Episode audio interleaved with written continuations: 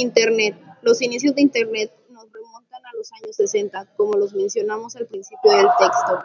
En plena Guerra Fría, Estados Unidos crea una red exclusivamente militar con el objetivo de que, en el hipotético caso de un ataque ruso, se pudiera tener acceso a la información militar desde cualquier punto del país.